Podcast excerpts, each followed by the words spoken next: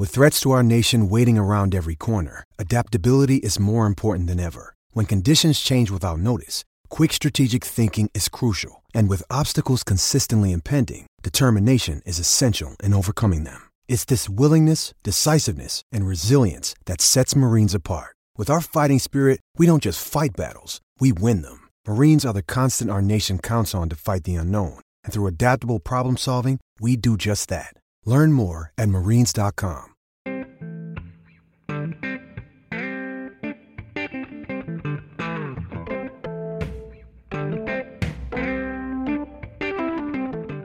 Although it probably sounds like so maybe maybe that was not communicated clearly on ball three. Bring him to the places where there's actually a chance of games being played. i.e., the big leagues. Right.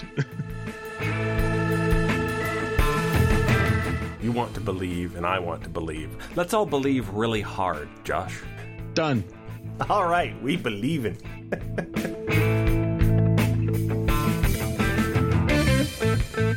and welcome to episode number 138 of Artificial Turf Wars, where we believe if bats weren't for flipping, they would be made of glass. I'm your host, Greg Wisniewski, and I'm joined, as always, by Joshua Howsam. Josh, how goes it? Pretty good. And you? Uh, pretty, pretty good. Uh, we are looking at a week where we can report on Blue Jays being successful. Uh, we're going to talk about Freddy Galvis being successful and Justin Smoak having more success. And uh, the whole team, despite Teoscar Hernandez literally walking into an out, still being successful in Minnesota. Uh, we're going to go over the starting rotation. Uh, some continue to be great, uh, one is faltering a little bit. Uh, we had some Vladimir Guerrero Jr. news, and then we didn't. So I guess we have to talk about the fact that there's no news. We have, of course, your questions and we have a do over because uh, Major League Baseball doesn't understand how punishment and suspensions work for pitchers. I don't know how they don't know that. but we shall begin. Uh, Blue Jays won three of four in Minnesota, and I don't think we should talk about anything that happened before that. I'm okay with it.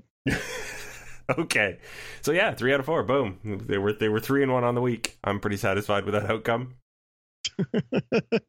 they won a series, a four game series, which you know against a team that's not bad on right? the road. And, yeah, in Minnesota, which the Jays actually, I guess, have played decently there in the past, but that's completely meaningless because the team is totally different. I was going to say that's when I thought about them going into Minnesota. I actually was a little bit sad that I would not w- get to watch Jose Bautista and Edwin Encarnacion and Josh Donaldson go at the outfield fences in Minnesota. I was like, man, this is this is not you know, this is why those statistics are meaningless about this team does well here because those were the guys. But apparently, yep. the, these guys don't have a problem with the place. well, at least not not this season. No, and, and there's, there's, only one trip, so yep. hey, now we know. So Freddy Galvis, tell me a tale of Freddy Galvis. Well, he's on pace for 41 home runs. No, I mean, look, uh, we've talked about Freddy Galvis's defensive reputation, and I think I've probably mused about how much fun it is watching him throw the baseball to first base, which he did it again late in the game that closed out the win, going into the hole, soft throw, right on the money. It's just every time. But he's hitting and hitting way better than he's ever hit in the major leagues, which is fun while it's happening, I guess is the way to put it. It, it is quite remarkable because he has not walked by any appreciable amount. He doesn't strike out as much as many, many other people on this team, which isn't to say he doesn't strike out a fair amount. Uh, he's like 21.8% strikeout rate. Um, but things have definitely been going Freddy's way. And the power, wow, where did that come from? See, the power is actually always sort of been no, not 40 home run pace. I was going to say. But he has had a season where he hit 20 home runs. So there there is pop there. And but when you look at some of the the indicators, I mean he's making contact less than he's ever made contact. and uh, you know, his strikeout and walk rates are pretty much what they've always been. And he's swinging swinging and missing more than ever. So there's a lot of regression coming here, and you know it's still like you said, it's still better on some of those rates than other players on this team, but you know it's it's nice that other players are potentially starting to pick it up a bit because you know this like I said, it's been really great, but it's not lasting. Well, there's no way the Freddy Galvis show was going to take this team anywhere, even you know in a best case scenario. That that's it's just not the guy who's going to carry you through a season and get you, I don't know, to the wild card or anything else. If we're imagining that in our wildest dreams, so. Uh, but I mean, good on him for, for being able to maintain his uh, his success so far and and continuing to be excellent defensively. I think uh, those two ingredients together are unique on the Blue Jays. Really, that that uh, you know we don't have a guy who who is you know on both sides of the ball at the moment doing fantastic things. No, and you know, it's interesting you mentioned that specifically. I mean, that's why Lourdes Gurriel was sent down, is he couldn't throw the ball from second base to first base. And I think we noticed that pretty much in the first week that something was off, and we we talked about it on the podcast. Like we did, yeah. And and you know, obviously the team agrees, right? They you know they sent him down for more more mental conditioning than anything else, just to get away from the club and just get back to doing what he's used to doing. Yeah, but, you know, but like you said, like it just makes what Galvis brings on the defensive side so, I guess, jarring. You really don't want good defense to be jarring. You kind of want it to be the other way around. but you know, we haven't seen much in the way of infield defense on this club in the last couple of years. No, not at all. Not at all. So, yeah, kudos. Um, the other guy I suppose we should mention is, is Justin Smoak, who is somehow already up to three home runs. I feel like I feel like that's a good week right there. Just to come into line. And he continues to walk more than he strikes out, which is a rare, rare, rare thing in baseball these days. Well, and especially for someone who has as much swing and miss in his game as Justin Smoak has had in his career. This is one of the interesting things with him, though, because you know Smoak's renaissance as a hitter, for you know lack of a better way to put it, came with an increased ability to wait on pitches and take walks. You know, he set career highs in walks each of the last two seasons, and I think that that is something real. I mean, like I said, it's two seasons worth of data. And he made some changes to his swing, which we outlined on a piece on BP Toronto back when that existed. some changes to his approach. Yeah, exactly. His approach specifically that allowed him to wait just a bit longer. And I think it's turned him into this guy who can, you know, he's not going to be a 420 on base guy like right now, but a guy who you can count on to get on base and hit for some power. And that's a, obviously an extremely valuable guy to have in a modern lineup um, because it, it is tough to find a player who uh, has a high OBP if, he's not Mike Trout or Joey Votto. Um, those, you know, there is a lot of selling out for power that's gone on in this in this uh, modern era of the game because apparently the baseball's juiced again.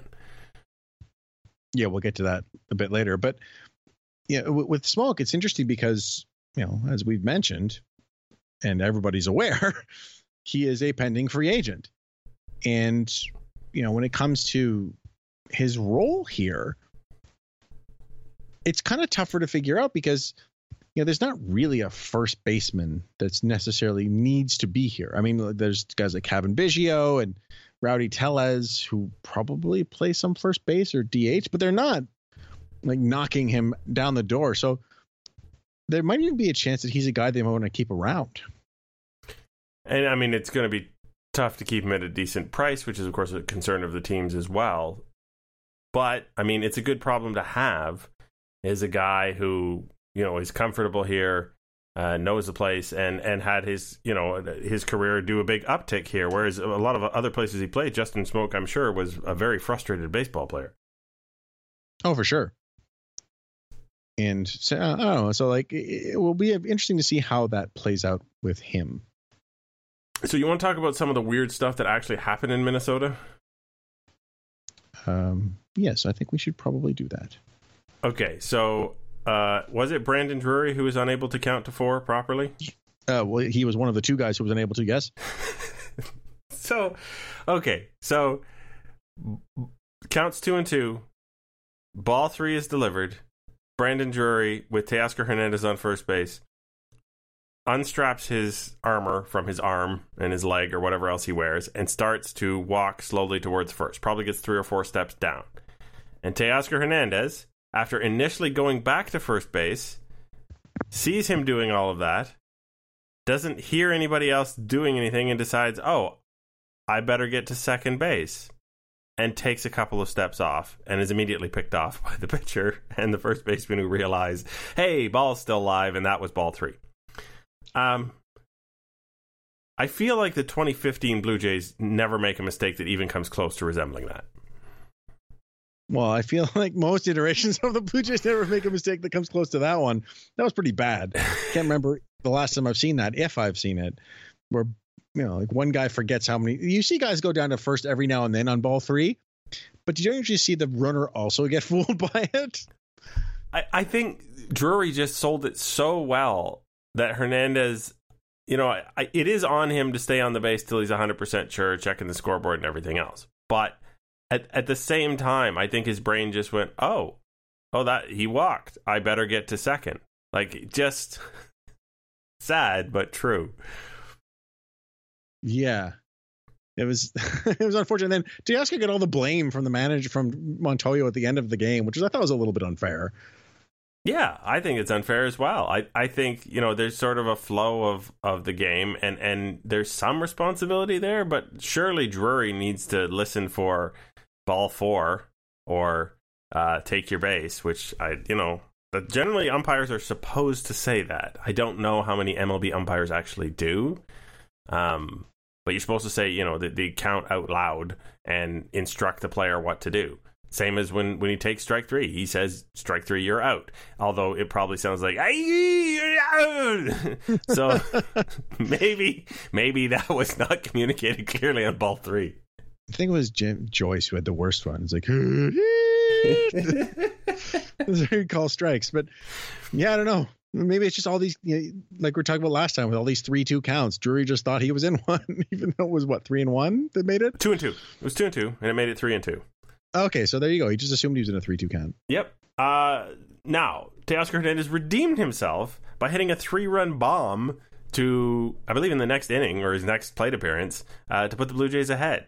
Which eh, the fact that he still got crap from Montoyo is a little. I'm sad now.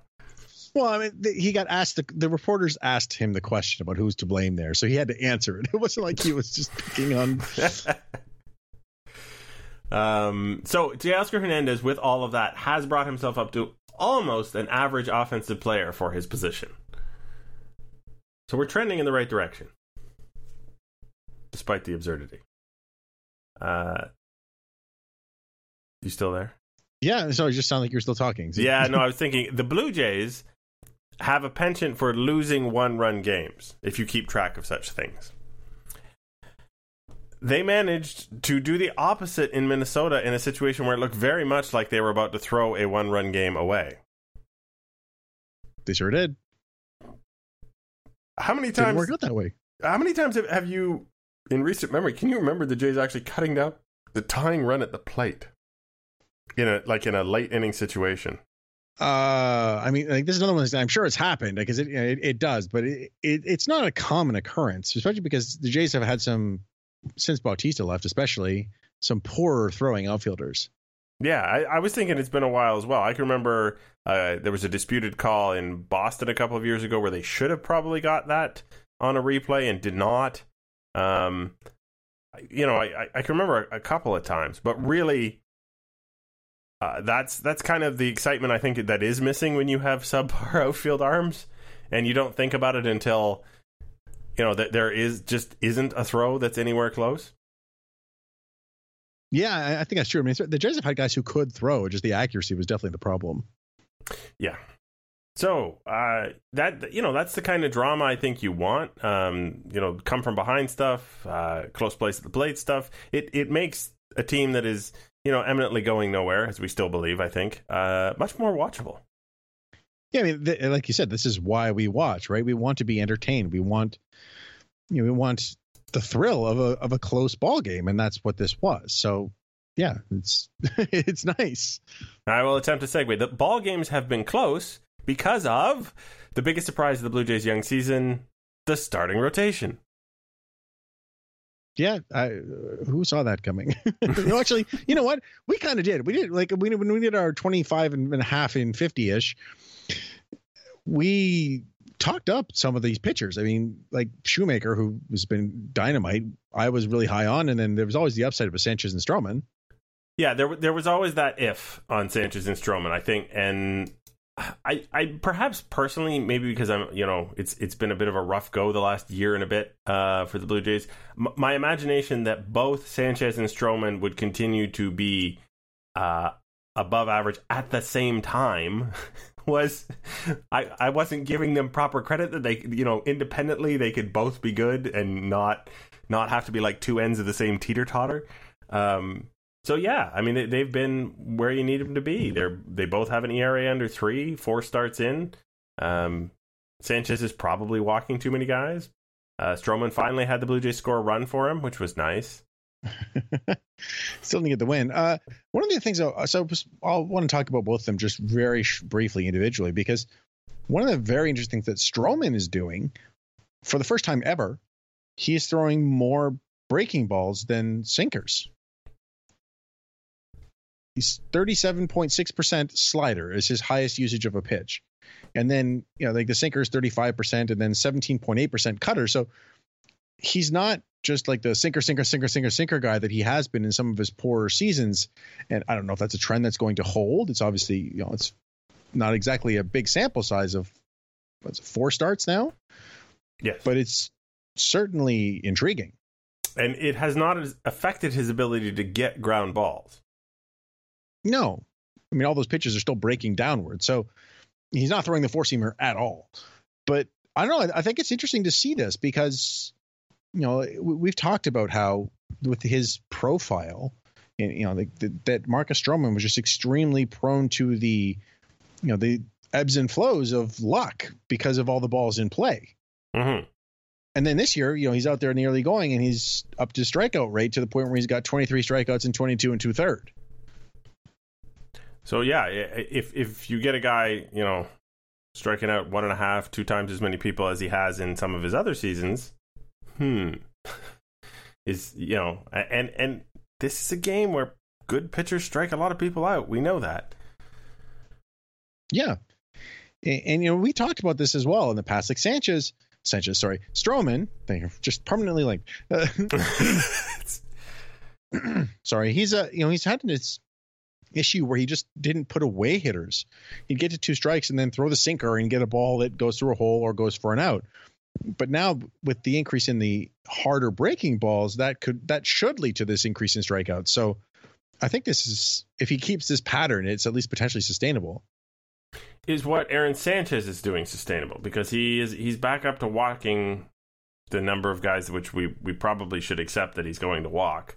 Um, is he striking enough guys out? Is he getting enough to to keep going.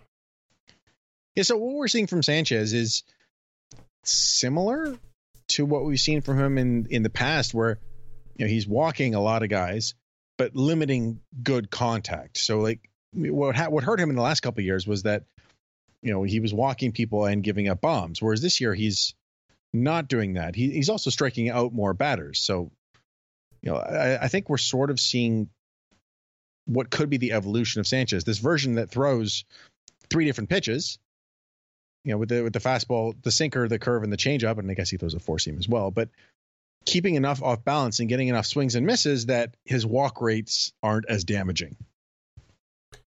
Remarkably, even though he's striking out more people than in the past, he still has the fourth lowest walk rate of any Blue Jays pitcher who's thrown a pitch this year.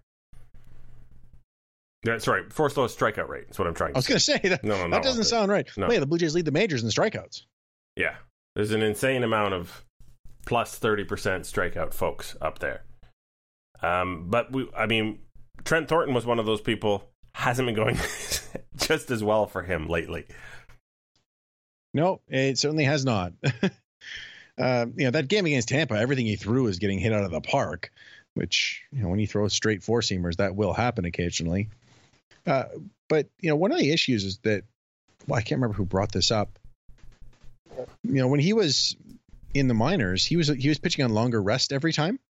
Mm-hmm.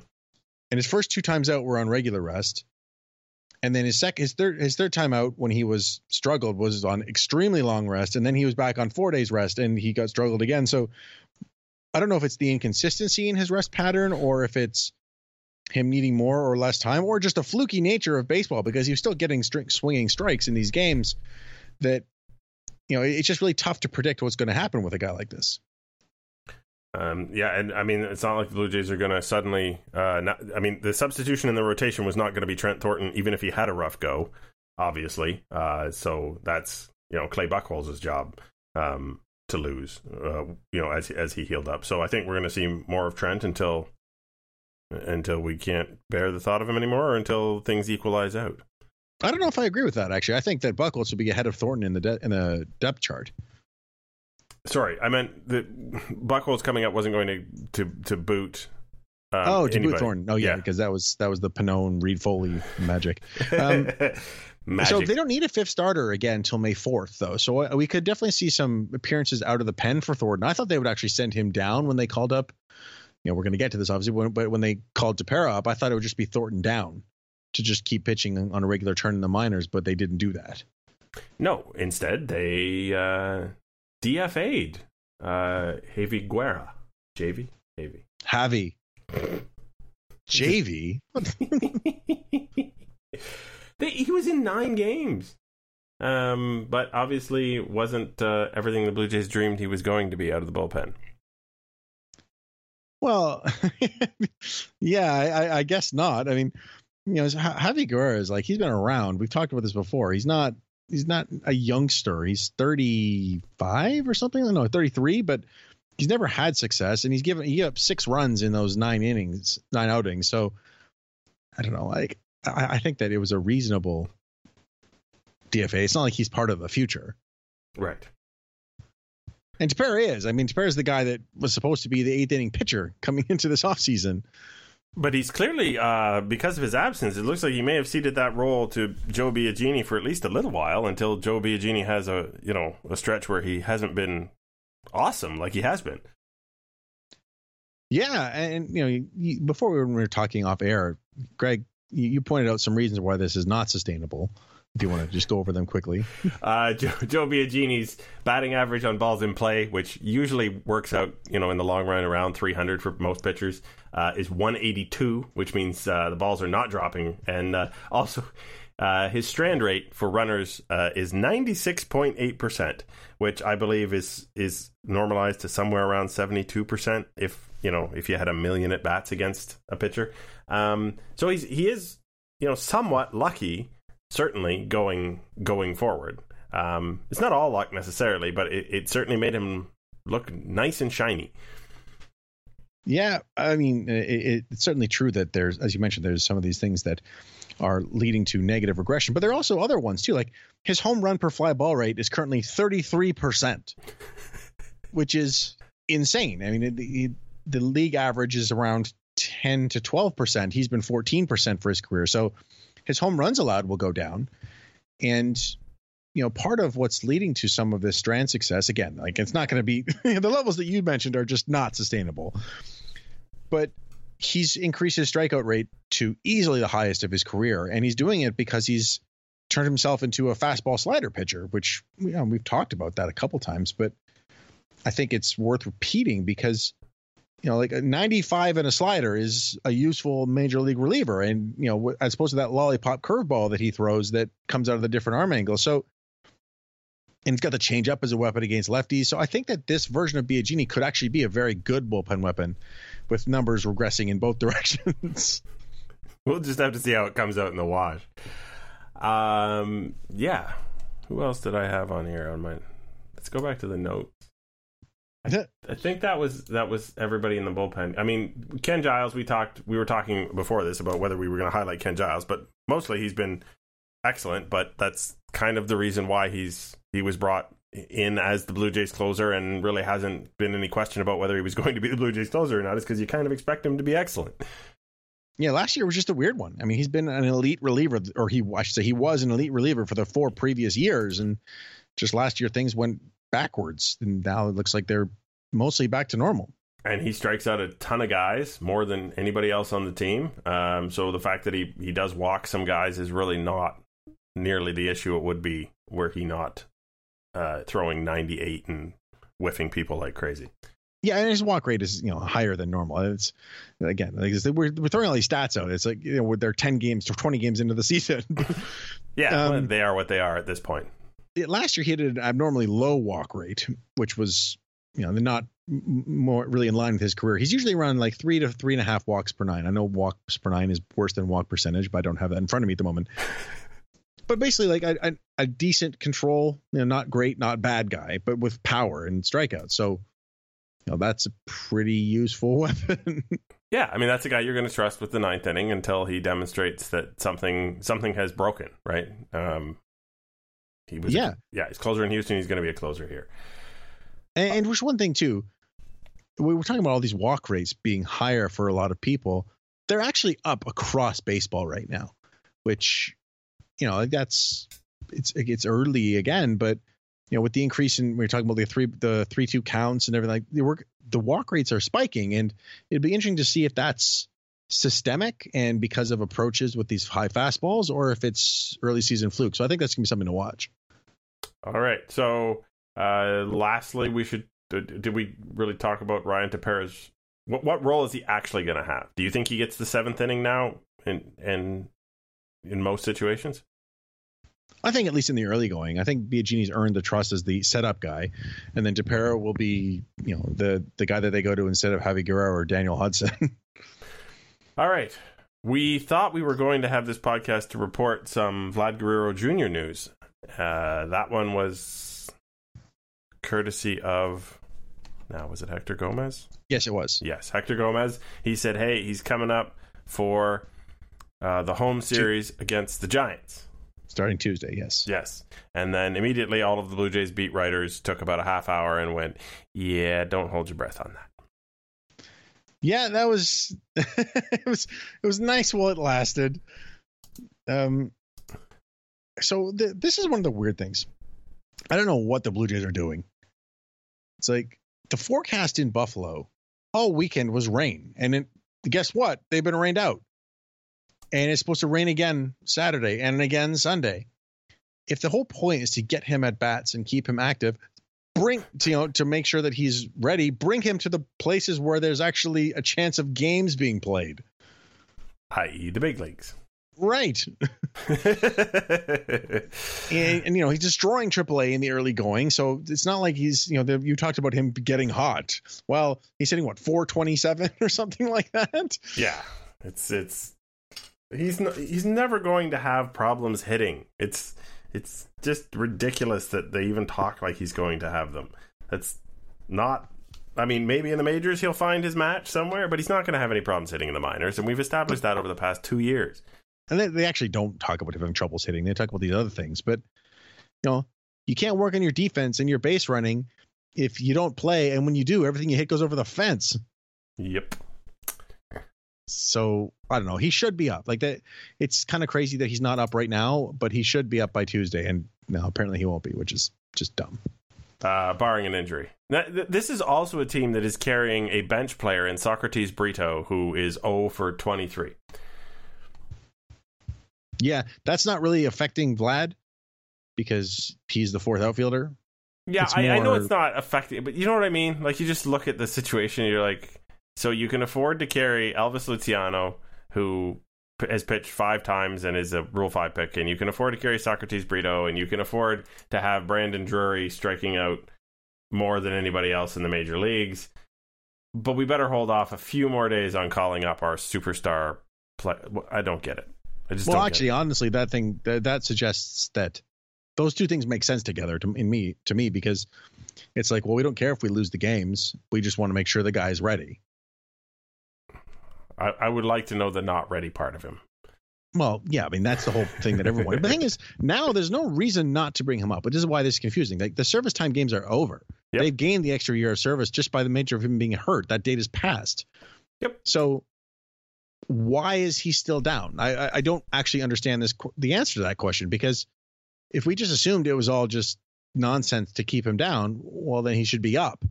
And you know, is he not healed enough yet? I, I don't know the answer, and I don't think there will ever get a good answer to that. No, everything has been vague enough uh, uh, from from that point forward that I think you're absolutely right. That's just going to be it's going to be one of the great mysteries that'll be forgotten when he's you know ten years into his Blue Jays career. Yeah. Uh, okay. So that uh, brings us to the uh, weekly recap. We do have a do over and your questions coming up in uh, just a, a, few minutes. We're going to breathe in and breathe out, and uh, then we're going to come back.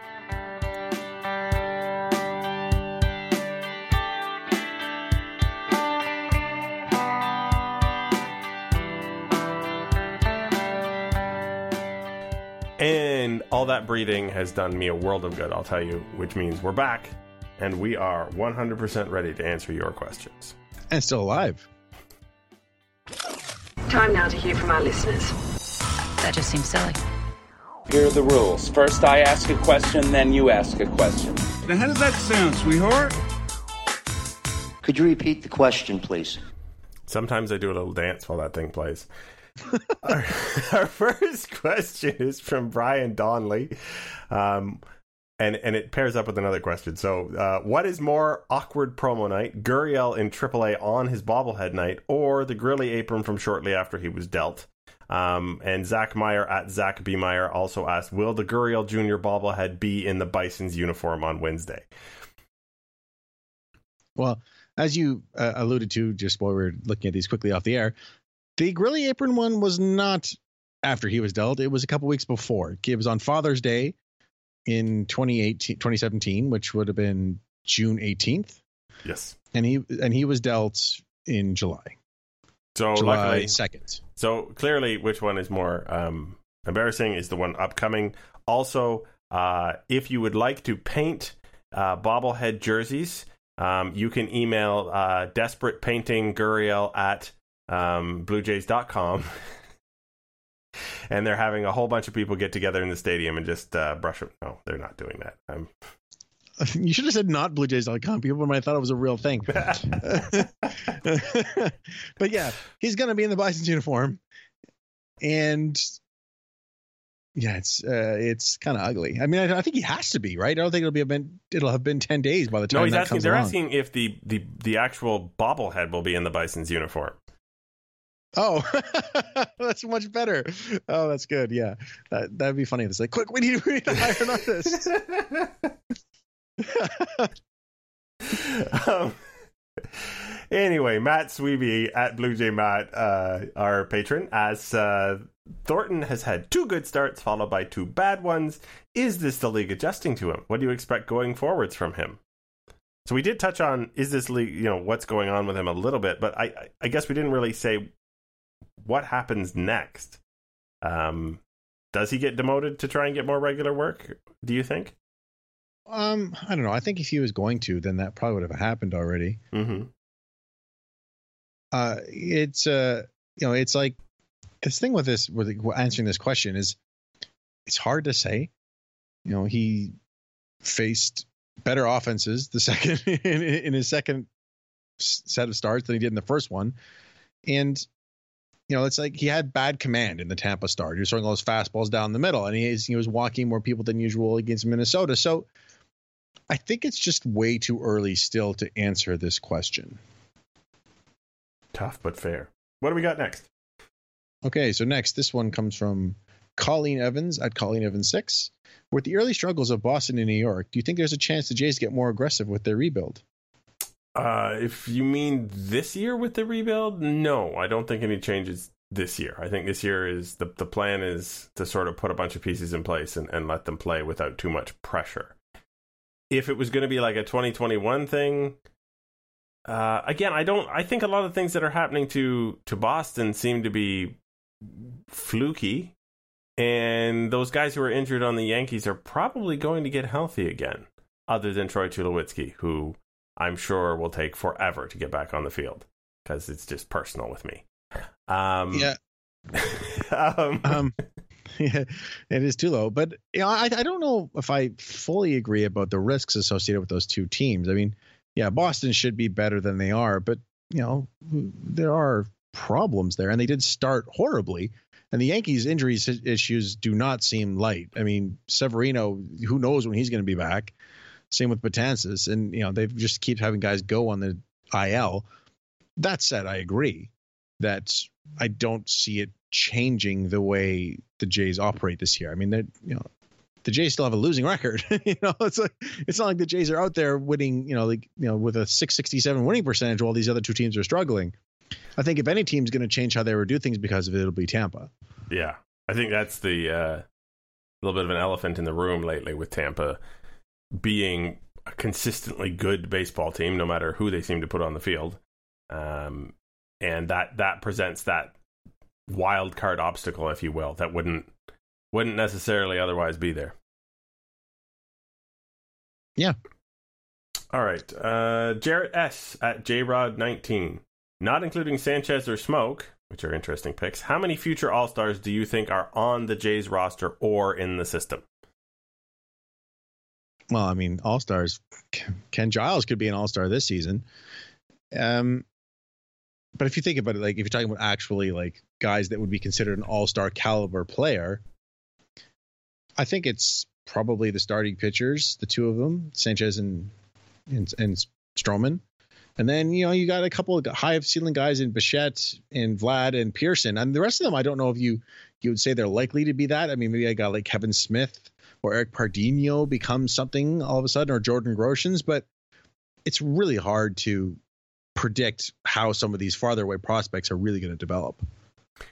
I I'm still fascinated by the fact that development, even in a in a system that is now much better at development than I think it used to be, the Blue Jays, uh, getting players from draft to you know to AAA to the major leagues, it's just not a straight line in baseball.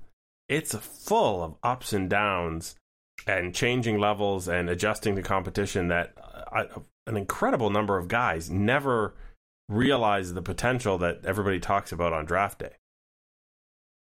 Right. Which is why I, I was saying, like, yeah, Pardinho looked awesome in his debut, but he's like 18. Yeah. or 17. I don't even know how old he's anymore, but he's really young and really far. So he could be great, but he could never make the major leagues. Yeah. The, the chasm is huge. Yeah. No, I agree totally. I, I'm just still fascinated by that. That's, you know, consistent across all organizations. You know, it, it, some some are better at drafting and developing than others, but that there are very, very, very few sure things like you know Stephen Strasburg, um, right out of the gate. Yeah. What do we got next? Question from Rowdy Lucas at Split Letters. Will Vlad actually come up on Tuesday? Uh, I wish the question was should Vlad actually come up on Tuesday, don't you? The answer would be he should be up now. yes. Um, I, I wouldn't put it out of the realm of possibility, despite that one percent thing. I, I have a I, I would put it more at the twenty percent. If if only you know their their caveat was oh barring an injury. Well, injury could happen any time. Would would anybody else get the call if a position player got injured? I'm hoping the answer is no. Unless it's an outfielder. Eh, like I think that's the only way. Like if an outfielder gets hurt, it'll be Alford. If it's anybody else, it's Guerrero. But I, I, I still even, even given that, I think there's a chance that he'd be up just because it's like, what's there's no point. As we said, there's no point to keeping him down anymore. You want to believe, and I want to believe. Let's all believe really hard, Josh. Done. All right, we believe in. uh, we'll let you know how that worked out next podcast with the believing. um, uh, are we uh, two more questions? No, one more. one more. Gavin Whitehead at OK Blue Jays twenty nine. I have not seen an OK Blue Jays even hashtag for a while. That that's feels like a throwback. Gavin says, I think Buchholz's four seamer topped out around 88 yesterday. Will his lack of velocity become a concern when pitching against AL East teams who will see him pretty regularly? Will this lack of velocity be an issue against um, all teams as the season progresses? Yes. I mean, Buchholz has been sort of dipping in velocity somewhat steadily over the last few years. Uh, he topped at 89.9 in this, you know, so far this season. But if you look at his max velocity, the last few years 96.86 in 2015, which he'd been around 95, 96 the previous years, 95.46, 94.3, 93.9, and then 89.9 so far this season. Now, he did not have a full proper spring training. He he came back very quickly. He made only I think one rehab start in the minors. It's possible this could just be like he's building things up, but velocity stabilizes pretty early, and this is not encouraging. This is five miles an hour. Um, he probably pitches like a guy and thinks about getting people out with those five miles an hour in mind, not not like a guy who comes in throwing 88. So I totally see why. I don't. I don't that. know. I don't know if I agree with that necessarily because he was throwing 90.8 on average last year. I was just talking about peak velocity there, which is only well, it's still two and a half miles an hour harder than this, but it was a drop from the previous. So I think there could be some adjustment in you know in his approach to pitching. He was pitching backwards a lot in in his last start. So I don't know. I, I, he, he's not really throwing fastballs anymore that much. He threw, but between his two fastballs, thirty-one percent, and the rest was all off-speed stuff. So, I, I think that he could still be useful. I just think that his margin for error is so much smaller now. And he'll get uh, again a fair number of chances to see what that is. But uh, yeah, I, things do not look fantastic for Clay Buchholz. Mm-hmm. Okay, then we get to go to that part where we ask the nice folks at Major League Baseball to maybe think about how they do things. Oops, I said the quiet part loud and the loud part quiet. But what if you could do it all over again? But what I really meant was. So there've been a couple suspensions handed out lately, yes? There have been. To pitchers, yes? There have been. How do we feel about those suspensions? Well, it was uh, Chris Archer and uh, Brad, Brad Keller, Keller. Uh, both of whom got five game suspensions. Do you want to go through the math of why a five game suspension is a bit silly?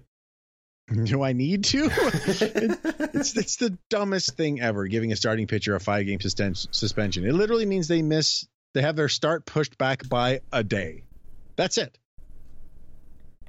Like it's it's not even a punishment, and also they, I'm pretty sure they still get paid for suspensions for on field behavior. So it's not even a, a hit to their wallet. Yeah.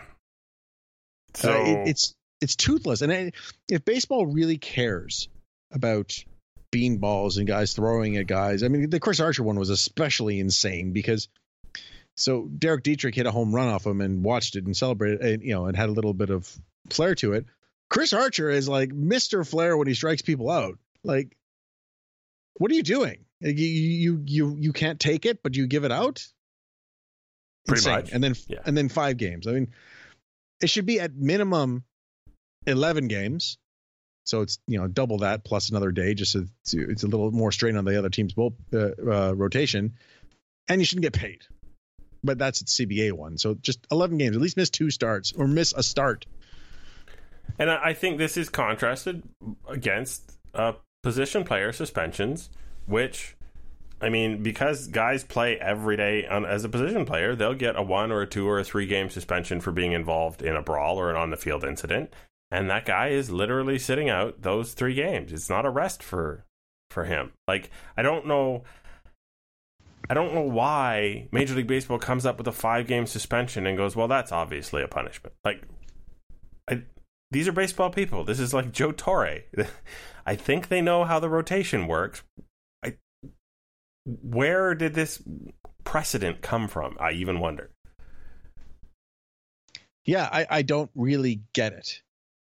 It's you know, it's it's like this idea that that the the numbers like oh it's enough to appease the the casual fan or something. I don't really get. It's like relief pitchers get the same thing. How does it's it's one thing if they said oh position players and pitchers are different. How are relief pitchers and starting pitchers the same?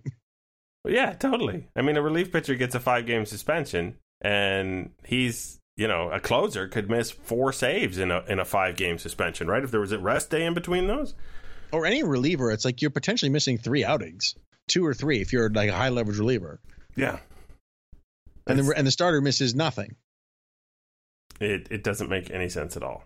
Um, which I'm just mystified by, and uh, we would like them to change that. Uh, perhaps, perhaps the uh, someone from the office of the commissioner would like to come down and explain it to us. You know, you know what? Even if they just came on and explained to, to us the reasoning, I wouldn't even require a do over at this point. I would just be so thrilled. Someone showed up on the podcast and be like, "So this is why we do it this way. You suck, and we're going to keep doing it this way." I'd be like, "Okay, but you came by, you said hello. I'm good." Yeah, I'd actually love to hear an explanation for it, even if it's garbage. So I'm with you. All right, there's your do over.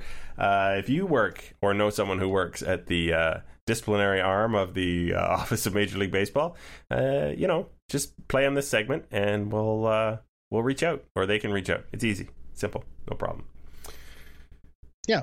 Okay, so at, after that extremely unlikely set of circumstances doesn't come to pass, I will ask you if you have a final thought for this week. I do. Uh, one of the, I love how we, we've talked about this, of course, before. We've had guests on to talk about this. Baseball still insisting that the ball was not the issue. Mm-hmm. And with the increase in home runs, they added the major league ball to AAA this year. And guess what's happened? uh, I'm guessing that the home runs have spiked in, in AAA. Congratulations. Oh my You're god. right. I'm psychic. I'm psychic. Yeah, home runs have exploded in AAA. It, uh, it, it's like, you know, at some point, they have to acknowledge that this is causing problems in the game. Like all of the issues that we're seeing when it comes to, you know, rates of balls in play and the launch angle leading to all the shifts and the swings and misses. It started when they put this baseball in. You know, it coincided with the extreme ground ball rates before that, but those two things together people got rewarded handsomely for doing this. And the baseball is the cause. So put it back. yeah, I mean, you could go back 90 years and see with the institution of the live ball era how radically that changed everything about the game. And you know, you got to figure that even a tweak that's 10% that size with a game that has this much money on the line and this many guys invested in, in playing it, you're going to have some really serious unforeseen consequences. Mm-hmm. I am going to talk about uh, something which uh, is in single A ball, so not tainted by the juiced ball. Uh, we're going to give a shout out as my final thought to Ryan Gold, who is a catcher who was uh, DHing for the Lansing Lugnuts this week. Uh, Thursday, he singled in the first inning. He had a two RBI triple in the third. He hit a grand slam in the sixth, and then he doubled in the eighth, driving in seven and hitting for the cycle. Ah. Is all I have to say. That is freaking fantastic. Uh, probably never going to have that great a day in baseball again. I'm sure other things in his life will be wonderful, but uh, wow, that's that's a way to announce that you've showed up in Lansing. Yeah, Jesse Goldberg Strassler wants to name the the cycle with a grand slam, like the golden cycle or something, and I, I'm for that. Yeah, that'd be super cool. Even though it's a minor league thing, I think it's uh, it's worth translating upwards because it's happened in the bigs. Yeah, there there was only someone posted the list though, and I mean obviously there's That's, not a lot of cycles, but there was, was Jesse.